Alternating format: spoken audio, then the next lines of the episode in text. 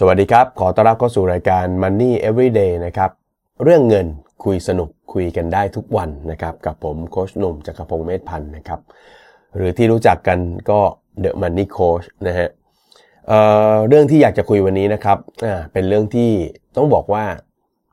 ได้เห็นบ่อยๆได้เห็นได้เจอบ่อยเข้าก็รู้สึกว่าเอ๊ะน่าจะหยิบมาคุยกับคุณผู้ฟังนะครับนั่นก็คือเรื่องของกองทุนสำรองเลี้ยงชีพนะครับทำไมถึงอยากหยิบเรื่องนี้มาคุย เอ่อ เนื่องจากผมเองเนี่ยได้รับเชิญไป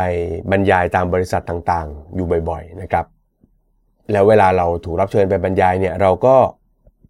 จะมีการสอบถามหรือเก็บข้อมูลนะฮะเพราะว่า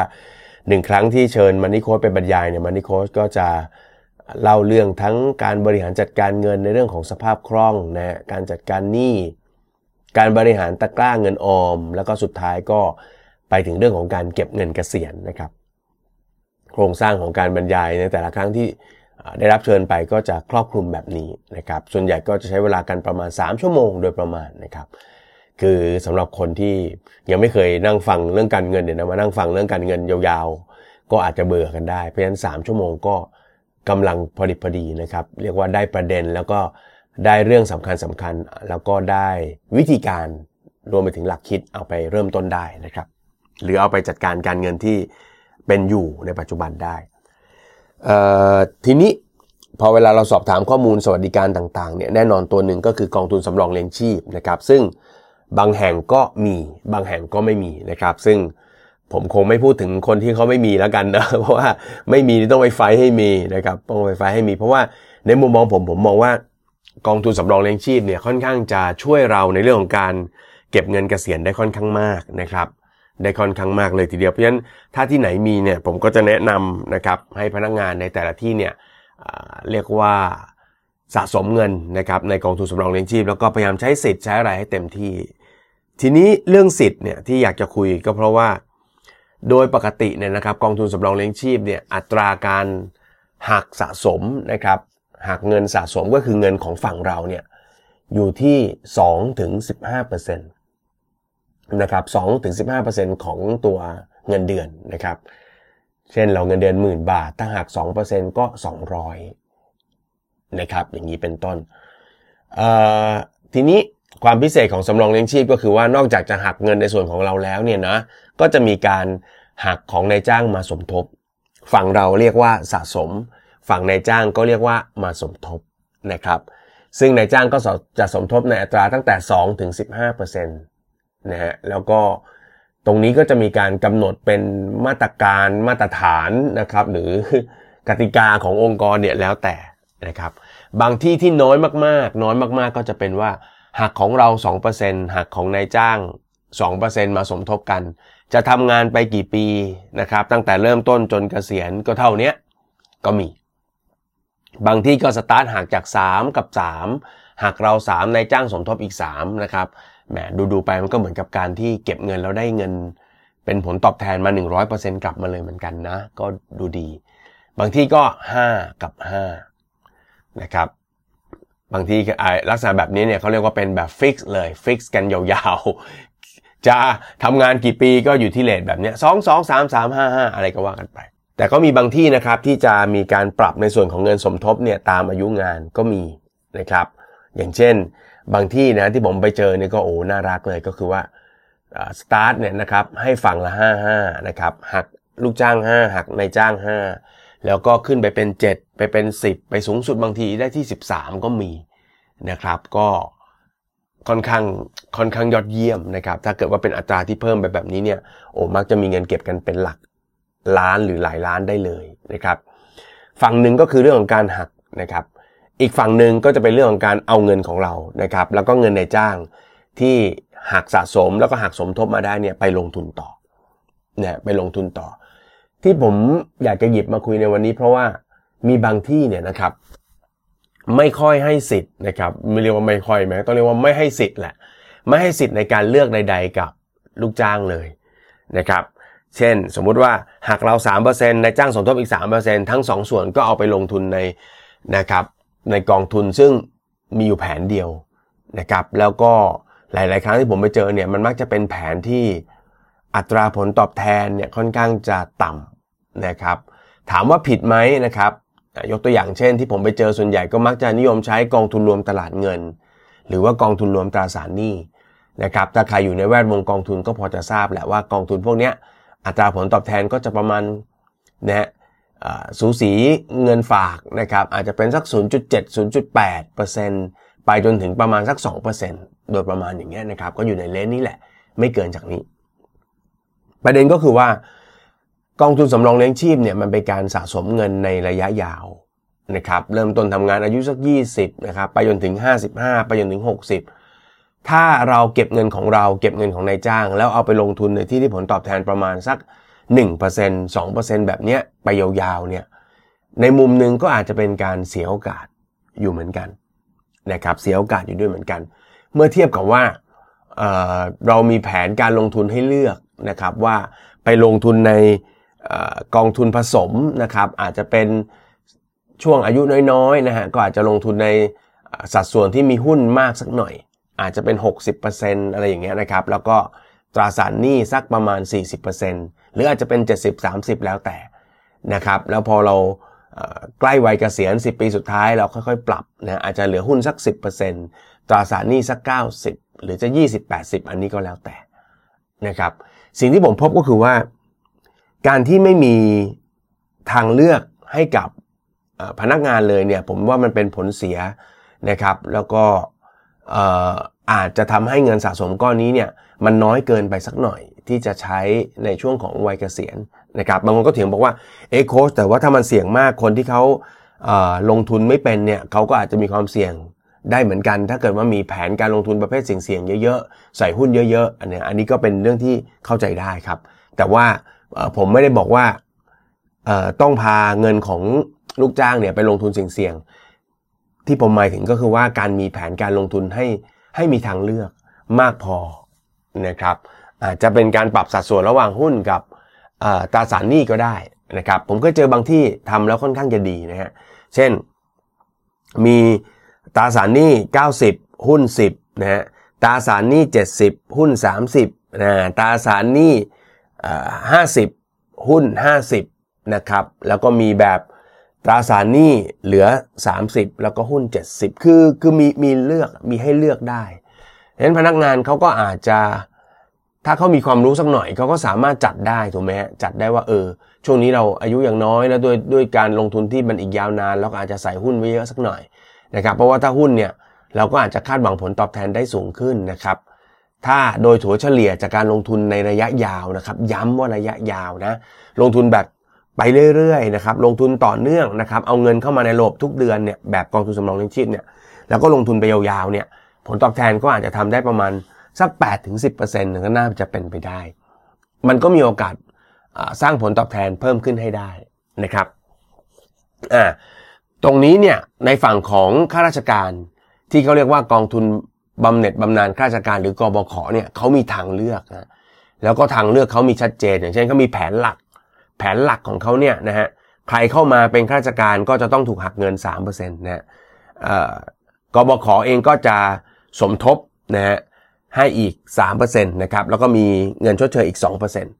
ทีนี้เขามีแผนให้เลือกเยอะแผนหลักของเขาเนี่ยจะลงหุ้นประมาณ ยี่สิบสี่เปอร์เซ็นต์ ยี่สิบห้าเปอร์เซ็นต์ ประมาณเนี้ยแล้วก็ที่เหลือก็จะเป็นตราสารหนี้แล้วก็การลงทุนอื่นๆแล้วก็จะมีแผนที่เพิ่มหุ้นมากหน่อยเป็นแผนตราสารหนี้เป็นแผนสมดุลตามอายุซึ่งเขาจะปรับตัวเลขการลงทุนตามอายุเลยอายุน้อยก็หุ้นเยอะหน่อยอายุมากก็หุ้นน้อยหน่อยอะไรอย่างเงี้ยนะครับปรับตามอายุได้เลยแล้วเดี๋ยวตอนแล้วปัจจุบันนี้เขามีแบบที่จัดสัดส่วนหุ้นได้เองด้วยอันเนี้ยผมว่ามันเป็นออปชันที่สำคัญนะครับเพราะว่าถ้าเราไม่มีทางเลือกให้เลยเนี่ยผมถือว่ามันก็ไม่โอเคเหมือนกันนะครับก็ไม่ได้บอกว่าเปิดโอกาสให้มีการลงทุนเสี่ยงๆแล้วทุกคนต้องมาลงทุนเสี่ยงก็คงไม่ใช่เพียงแต่ว่าถ้ามีนะครับก็มันจะเปิดโอกาสให้คนมีทางเลือกมากขึ้นและถ้าเขารู้เรื่องการลงทุนมากขึ้นถูกไหมฮะเขาก็มีโอกาสที่จะเก็บเงินเกษียณได้มากยิ่งขึ้นนะครับผมยกตัวอย่างให้ดูนะฮะผมจะพูดไปด้วยแล้วก็กดเครื่องคิดเลขไปด้วยนะครับผมมีเครื่องคิดเลขที่ใช้คำนวณตัวกองทุนสำรองเลี้ยงชีพนะครับหรือกบข.ก็ได้นะครับก็คือตัว financial calculator เราสามารถไปดาวน์โหลดแอปพลิเคชันนี้ได้นะครับดาวน์โหลดแอปพลิเคชันนี้ที่Google Play หรือ App Store อะไรเงี้ยได้หมดเลยนะครับ financial calculator นะครับแล้วก็เลือก โฟร์ โอ วัน เค calculator โฟร์ โอ วัน เค ก็คือพระราชบัญญัติคล้ายๆกองทุนสำรองเลี้ยงชีพของบ้านเราเนี่ยแหละนะครับอ่าผมสมมุตินะฮะถ้าน้องคนนึงเข้ามาทำงานนะครับสตาร์ทเงินเดือนสักประมาณ หนึ่งหมื่นห้าพัน นะครับคิดประมาณการว่าจากสตาร์ท หนึ่งหมื่นห้าพัน แล้วเงินเดือนขึ้นเฉลี่ยสักปีละประมาณ สามเปอร์เซ็นต์ นะครับบางปีอาจจะขึ้นมากบางปีอาจจะขึ้นน้อยก็เฉลี่ยสัก สามเปอร์เซ็นต์ สะสมนะฮะบริษัทหักสะสมเงินเดือนของพนักงานคนนี้เป็นประจำทุกเดือนเดือนละ สามเปอร์เซ็นต์ แล้วนายจ้างก็ให้อีก สามเปอร์เซ็นต์ สมมุติว่าล็อกกันที่สามสิบสามกันแบบยาวๆเลยไม่มีเพิ่มเลยนะครับ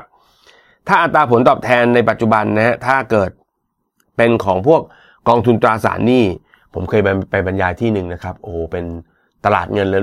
ล้วนๆเลยนะอัตราผลตอบแทนประมาณศูนย์จุดกว่าๆด้วยซ้ำศูนย์จุดหกศูนย์จุดเจ็ดอย่างเงี้ยโอ้แล้วคุณคิดดูว่าเก็บเงินแล้วศูนย์จุดหกศูนย์เจ็ดไปตลอดนี่คงไม่ใช่อ่ะผมให้สักประมาณ สองเปอร์เซ็นต์ แล้วกันนะ สองเปอร์เซ็นต์ อาจจะเป็นกองทุนตราสารหนี้ที่มีการลงทุนในพันธบัตรบ้างนะครับตั๋วเงินคลังบ้างหุ้นกู้บริษัทเอกชนบ้างถ้าน้องคนนี้เก็บตังค์ไปยาวๆนะครับสี่สิบปีนะครับตลอดอายุการทำงานนะครับเงินเดือน หนึ่งหมื่นห้าพัน โตปีละ สามเปอร์เซ็นต์ หัก สามเปอร์เซ็นต์ สะสมนายจ้างสมทบอีกสามอัตราผลตอบแทนเฉลี่ย สองเปอร์เซ็นต์ แล้วก็สะสมไปยาวสี่สิบปีจะมีเงินเก็บสุดท้ายนะครับจากกองทุนสำรองเลี้ยงชีพของเขาเนี่ย หนึ่งล้านหนึ่งแสนสามหมื่นแปดพัน บาทตีกลมๆนะครับ หนึ่งล้านหนึ่งแสนสามหมื่นแปดพัน บาททีนี้ถ้าคนคนนี้เนี่ยเขาเก็บเงินด้วยอัตราเดิมนะฮะเงินเดือนสตาร์ทเท่าเดิมโตเท่าเดิมนะครับเก็บเงินเดือนละ สามเปอร์เซ็นต์ นายจ้างสมทบให้ สามเปอร์เซ็นต์ เท่าเดิมแต่ผมปรับนิดนึง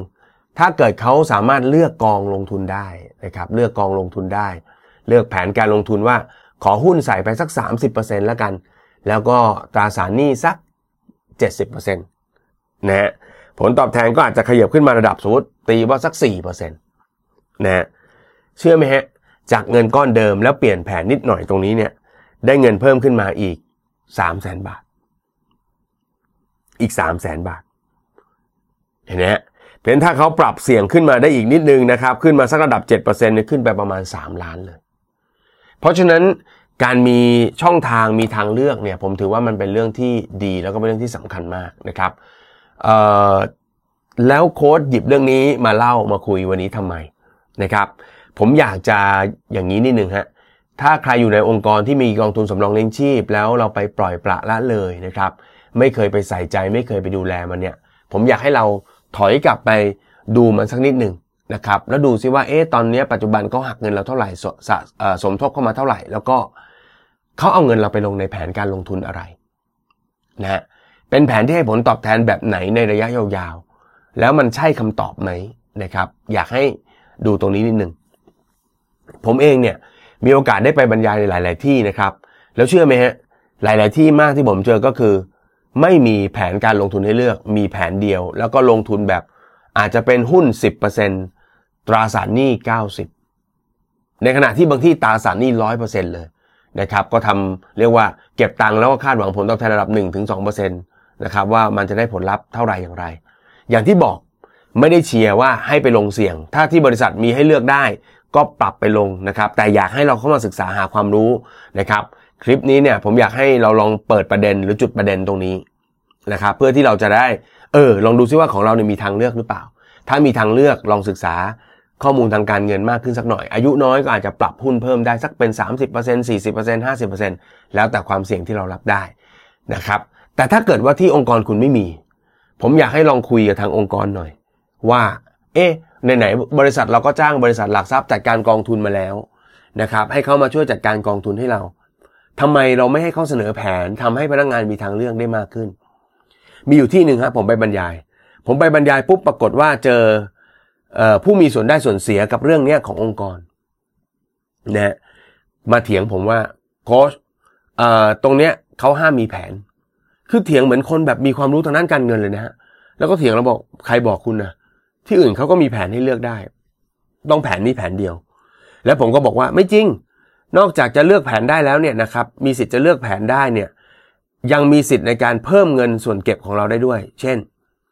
ถ้าวันนี้บริษัทกำหนดว่าให้เก็บเราสามหักเราสามแล้วบริษัทสมทบอีกสามพนักงานสามารถขยับของตัวเองเป็นห้าเป็นเจ็ดเป็นเก้าเป็นสิบสองเป็นสิบห้าก็ได้นะครับโดยที่ บริษัทอาจจะให้สมทบเท่าเดิมอยู่ที่สามเหมือนเดิมก็ได้แต่ผมมีสิทธิ์ที่จะใส่เพิ่มได้ไอ้ส่วนเพิ่มที่ผมใส่เนี่ยนะครับจากการที่บริษัทกำหนดเนี่ยผมใส่เพิ่มส่วนของผมเองเนี่ยส่วนที่เพิ่มทั้งหมดก็ได้รับการเอาอ่ายกเว้นภาษีเอาไปลดหย่อนภาษีได้คือส่วนที่เราหักเนี่ยมันได้ลดหย่อนภาษีอยู่แล้วและส่วนที่เกินเราก็เอาไปลดหย่อนภาษีได้เพิ่มอีกทีนี้ถ้ามันมีแผนให้เลือกนี่สวยเลยถูกไหมเราก็เพิ่มเงินของเราใช่ไหมอย่างเมื่อกี้ตัวอย่างเมื่อกี้เราบอกว่าถ้าเก็บ สามเปอร์เซ็นต์ ถูกไหมฮะได้แบบนั้นถ้าเราบอกว่าอ่ะถ้าเราขยับเป็น ห้าเปอร์เซ็นต์ ล่ะมันก็ยิ่งไปกันใหญ่เลยขยับไป เจ็ดเปอร์เซ็นต์ ซึ่งมันก็ไม่ได้เดือดร้อนมากคนเงินเดือน หนึ่งหมื่นห้าพัน เก็บ ห้าเปอร์เซ็นต์ ก็เจ็ดร้อยห้าสิบบาทบริษัทจะสมทบมาเท่าเดิมก็เรื่องของเขาขออย่างเดียวคือให้มีแผนให้เราเลือกเป็นทางเลือกนะครับเพราะฉะนั้นทุกวันนี้เนี่ยผมไปที่ไหนก็จะไปช่วยก่อวอร์ดนะครับ เหมือนกับไปก่อวอร์ดเลยเพราะเราไปบรรยายปุ๊บเราก็รู้สึกมันตะขิดตะขวงใจว่าเอ๊ะแล้วเราจะปล่อยให้คนที่มาเรียนเนี่ยไม่มีสิทธิ์ในการเลือกบริหารจัดการเงินของตัวเองอย่างนั้นหรือนะครับเพราะฉะนั้นไปที่ไหนผมก็จะเปิดประเด็นว่าหนึ่งคุณสามารถเลือกนะครับสะสมเงินในส่วนของคุณเนี่ยเพิ่มเติมจากที่บริษัทหักได้บริษัทตั้งกติกาว่าหักคุณสามเขาสมทบสามคุณอาจจะเพิ่มของคุณเป็นห้าเป็นเจ็ดก็ได้การเพิ่มเป็นห้าเป็น เจ็ดเปอร์เซ็นต์ ก็ไม่ได้ทำให้คุณเดือดร้อนหรือเหนื่อยทางการเงินอะไรมากขึ้นเสียเท่าไหร่เลยนะครับตรงกันข้ามฮะมันช่วยให้คุณเก็บเงินได้มากขึ้นด้วยสองถ้าที่ที่ผมไปบรรยายพบว่ายังไม่มีทางเลือกไม่มีแผนให้กับพนักงานมีอยู่ทางเดียวแล้วก็เป็นแผนง่อยๆนะครับเป็นแผนตราสารหนี้ซึ่งผลตอบแทนประมาณหนึ่ง หนึ่งเปอร์เซ็นต์ อย่างเงี้ยผมก็จะจะบอกเขาว่านะครับไหนๆก็ไหนๆแล้วบริษัทน่าจะเชิญบลจ.มาสักหน่อยนะครับแล้วก็ให้เขาเสนอแผนมา สามสี่ อย่างจากนั้นอัญเชิญคนบลจ.มาบรรยายมาให้ความรู้มาบอกวิธีการเลือกซึ่งหลายๆที่ก็น่ารักนะครับหลายๆที่ฟังปุ๊บก็ดำเนินการเพราะว่าเขารู้สึกว่าเออมันก็เป็นเงินของพนักงานเพราะฉะนั้นพนักงานเขาน่าจะมีสิทธิ์เลือกมีสิทธิ์ตัดสินใจแต่ก็มีบางที่เหมือนกันซึ่งคอมเมนต์แล้วก็หมั่นไส้มันนี่โค้ชเล็กๆนะครับซึ่งก็เฉยๆไม่ได้รู้สึกอะไรนะครับแต่มีความรู้สึกว่าถ้าไปไปบรรยายแล้วไม่ได้พูดไม่ได้สร้างประโยชน์สูงสุดให้คนฟังไม่ได้สร้างโอกาสใหม่ๆไม่ได้สร้างทางเลือกใหม่ๆอันนั้นไม่น่าจะใช่สิ่งที่ควรจะเป็นนะครับวันนี้ก็ฝากไว้นะครับสำหรับคนที่มีกองทุนสำรองเลี้ยงชีพนะครับฝากลองไปตรวจสอบเนาะว่าเรามีสิทธิ์ในการที่จะเพิ่มเงินเก็บเงินออมในส่วนของเราหรือเปล่าถ้ายังไม่มีคุยนะครับคุยกับฝ่ายบุคคลของคุณว่าเอ๊ะน่าจะเปิดช่องตัวนี้เพราะกฎหมายอนุญาตให้ทำได้แล้วสองครับดูว่ามีแผนการลงทุนให้เลือกหรือเปล่าโดยอาจจะดูแผนปัจจุบันก่อนก็ได้ว่ามีอะไรบ้างนะครับแล้วก็ถ้าเอาให้มันสนุกสนานเลยก็อาจจะบอกทางฝ่ายบุคคลว่าน่าจะอัญเชิญบลจ.ที่ดูแลนะครับตัวการเงินของเราอยู่เนี่ยนะครับดูแลกองทุนของเราเนี่ยมาบรรยายมาให้ความรู้หน่อยนะครับว่าถ้ามาเพิ่มว่าจากเดิมมีหนึ่งแผนแล้วมีแผนสองแผนสามแผนสี่มีทางเลือกเชิญมาบรรยายหน่อยว่าอะไรดีหรือไม่ดีต่อแต่ละคนต่อแต่ละความเสี่ยงต่อแต่ละช่วงวัยยังไงได้บ้างนะครับก็ฝากกันเอาไว้ครับอันนี้คือสิทธิทางการเงินของตัวคุณเองน่าเสียดายนะครับถ้าคุณปล่อยให้เขาหักแล้วคุณก็ไม่ได้ทำอะไรเพื่อทำให้เงินของคุณงอกเงยในแบบที่ควรจะเป็นเลยนะครับในส่วนของข้าราชการครับเช่นกันฮะคุณโดนหักเป๊ะๆเลยนะครับก็คือ สามเปอร์เซ็นต์ นะครับแล้วก็ได้รับการสมทบจากรัฐบาลอีก สามเปอร์เซ็นต์ นะครับแล้วก็มีเงินชดเชยอีก สองเปอร์เซ็นต์ นะครับรายละเอียดคุณอาจจะคุยกับฝ่ายบุคคลของคุณก็ได้แต่พวกคุณเองก็มีทางเลือกครับนะกบข.เองมีแผนให้เลือกเยอะแยะเต็มไปหมดเลยนะครับโดยปกติเมื่อคุณเข้ามาเป็นข้าราชการก็จะถูกล็อกบังคับอยู่ในแผนหลักนะครับลองไปดูตัวเลขว่ามันน่าสนใจมันน่าจะโอเคหรือไม่อย่างไรถ้าไม่นะครับก็อาจจะลองเปลี่ยนแผนดูนะครับในส่วนของกบข.หรือกองทุนบำเหน็จบำนาญข้าราชการเนี่ยนะครับผมแนะนำว่านะครับถ้าไปศึกษาให้เข้าใจดูก่อนนะนะครับผมแนะนำว่าอยากให้ลองศึกษาตัวแผนสมดุลตามอายุดูนะครับเป็นแผนที่ปรับสัดส่วนการลงทุนระหว่างการลงทุนเสี่ยงกับการลงทุนมั่นคงการลงทุนที่ได้ได้ผลตอบแทน